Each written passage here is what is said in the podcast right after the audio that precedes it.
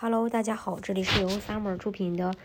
加拿大移民，我是 Summer，欢迎大家在听节目的同时发弹幕、写评论。想了解更多的移民资讯，可以加微信二四二二七五四四三八，或者是关注公众号“老移民 Summer”，关注国内外最专业的移民交流平台，一起交流移民路上遇到的各种疑难问题，让移民无后顾之忧。随着经济的不断发展和生活条件的逐步改善，高净值人群在孩子教育方式的选择上，不再仅拘泥于高考这一条途径。越来越多的家庭纷纷为孩子选择了海外教育，无论是低龄留学、国际教育正火，还是高等教育自我提升正热，中国家庭对于出国留学的热情高涨。即使是疫情之下，北京和上海一到八月的，呃，托福考位还是在今年十月份刚出没没多久就被。计划出国的申请党们，呃，抢爆一空。与之相对应的是，越来越多的人关注移民。低门槛移民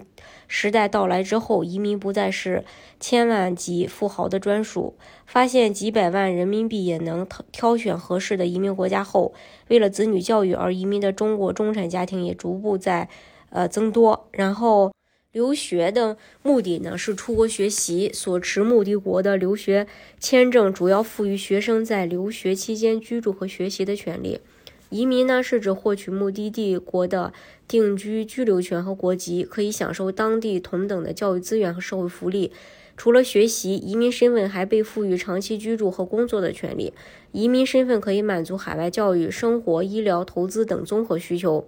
如果只看第一年办理留学的费用门槛，确实低于移民，但留学生的学费一般是当地学生的三到五倍。如果孩子长期在外国读书，所需额外支出的费用并非一个小数字。而移民后读书，不单学费支出会少很多，更可以比国际生获得更多的奖学金、福利金，还可以申请政府无息贷款。只在留学花费这一个方面，综合计算下来，就并不比移民低，甚至更高。还有家长能陪读低龄呃留学更放心。呃，近年来低龄留学生越来越多，低龄孩子在价值观形成、对外界事物的判断、适应能力方面尚有欠缺。办理家庭移民后，全家移居或是妈妈持绿卡合法长期陪读，可以让孩子更好、更安全的成长。如果让孩子一个人在海外生活学习，估计很多家长是很难放心的。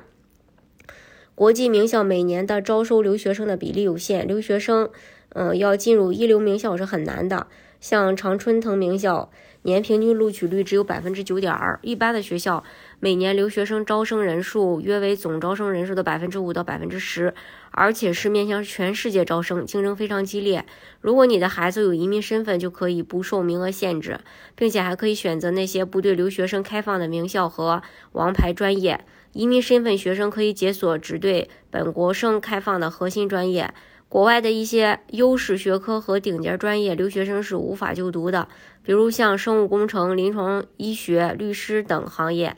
呃，而对有移民身份的人则无限制，从小学到高中可以读公立，可以读私立，只要成绩合格，大学可以就读任何的专业。移民身份呢，不等于换国籍。拿了加拿大枫叶卡，同样可以在中国发展，但是没有枫叶卡，留学生想要留在当地绝非易事。大多数留学生毕业后不易找到合适的工作，并不是因为留学生不够优秀，而是各国劳工部为保护本国就业率，对雇主聘用外国人有诸多限制措施。留学生想要在当地转换身份，就必须先取得工作 offer，呃，维持工作。无身份留学生求职心切，很容易被雇主利用。开出不合理的工资待遇，甚至遭遇潜规则。那有移民身份的学生，医疗费用由社会医疗保险承担，还可以享受本地学生的各种福利，而且父母可以随时陪伴在身边，在学习和生活方面得到更多的关心和指导。总而言之，拥有加拿大身份的子女在各方面都占据优势。海外身份可以给孩子和孩，呃，给家庭和孩子更多的呃选择和福利优势。父母陪读自由无条件限制，为您的子女可以享受有更好教育资源和发展机会。大家如果想具体去了解加拿大移民政策的话，可以加微信二四二二七五四四三八，或者是关注公众号“老移民 summer”，关注国内外最专业的移民交流平台，一起交流移民路上遇到的各种疑难问题，让移民无后顾之忧。